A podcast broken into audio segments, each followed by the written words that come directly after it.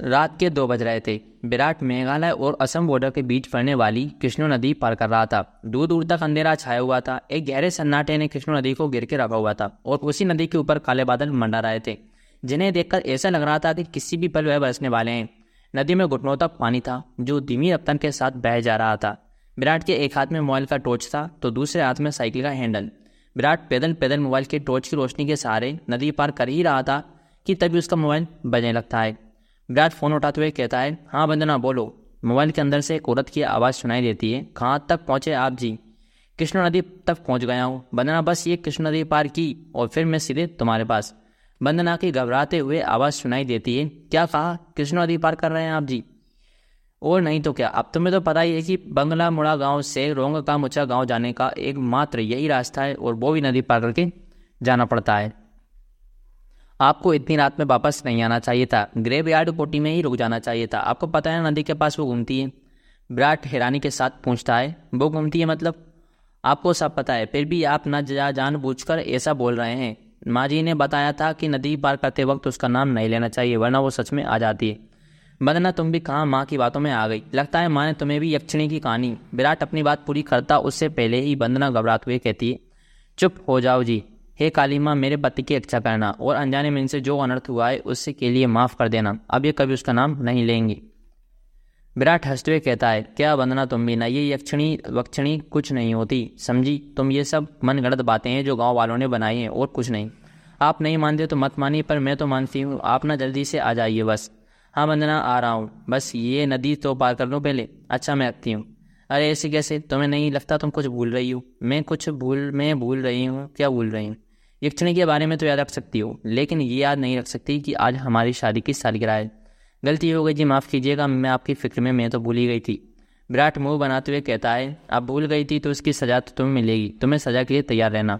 वंदना प्यार से पूछती है अच्छा तो क्या सज़ा दे, देंगे आप?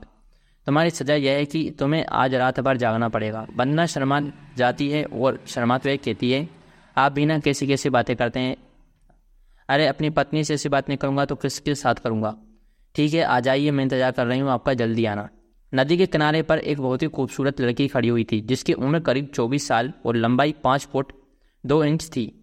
उसकी लंबी सी गर्दन गुलाबी से होंठ बाल खुले हुए थे, जो उसके कमर तक आते थे। उसका गोरा बदन और कोरे बदन पर उसने काली साड़ी पहन रखी थी। वो लड़की किसी अप्सरा से कम नहीं लग रही थी। वह इतनी खूबसूरत थी कि कोई भी मर्द उसके रूप उसके रूप देखकर अपनी हदों को भूलकर उसकी बाहों में मदोश होना चाहे। वो लड़की अपने हाथ से विराट को इशारा करते हुए अपने पास बुलाती है। उस लड़की को देखकर विराट भूल गया था कि यक्षिणी जैसी कोई चीज़ भी होती है। विराट अपनी साइकिल को वहीं छोड़ देता है और जल्दी जल्दी उस लड़की के पास जाने लग जाता है, जैसे उसके बदन में कोई आग लग गई हो।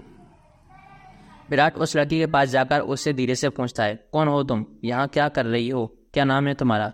लड़की अपने चेहरे पर मुस्कान लाते हुए कहती है, नाम में क्या रखा है? जो रखा है, काम में रखा है। कैसा काम? लड़की विराट की आँखों में देखते हुए कहती है, वही काम जो तुम घर जाकर अपनी पत्नी के साथ करने वाले थे।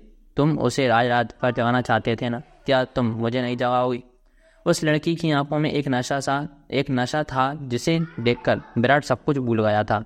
ऐसा लग रहा था जिसे वो उसके वश में आ गया हो। विराट भी उस लड़की की आँखों में देखते हुए कहता है हाँ क्यों नहीं? मैं तुम्हें आज रात क्या कल परसों नरसों हमेशा जगा कर रखूँगा, कभी नहीं सुनने दूँगा। इतना कहते ही विराट उस लड़की को अपने सीने से सटा लेता है और अगले ही पल दोनों नदी की रेत पर निर्वस्त पड़े हुए थे। दोनों के जिस्मों की गर्मी उस रेत के शरीर पर चिपक गई थी। उस लड़की के बदन में से चमेली के फूलों की खुशबू आ रही थी। लड़की नीचे थी और विराट के ऊपर विराट के माथे पर पसीने की बूंदें ये साफ़ जारी कर रही थी, वो थक चुका था। उसके बदन से सारी ताकत खत्म होने वाली थी। फिर उस लड़की का चेहरा देखकर ऐसा लग रहा था जैसे अभी कुछ हुआ ही नहीं। उसके अंदर की प्यास अभी नहीं बुझी थी। विराट अपनी चरमोस्कर चरमो चरमोत्कर्ष अवस्था में पहुँचने वाला था और कुछ ही पल में वो उस लड़की के बदन पर ध्वस्त होने वाला था। तभी उसकी नज़र उस लड़की के वक्ष पर पड़ती है और वो देखता है कि उस लड़की के वक्ष पर धीरे धीरे जुटियाँ आने लगी थी। उसके हाथ पैरों की नसें बाहर आने लगी थी। उसके बाल काले से सफ़ेद होने लगे थे।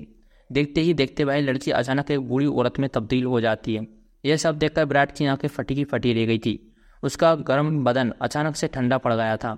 विराट कांपते हुए कहता है कौन हो तुम? वह लड़की धीरे से कहती है, मैं यक्षणी, तेरी मौत।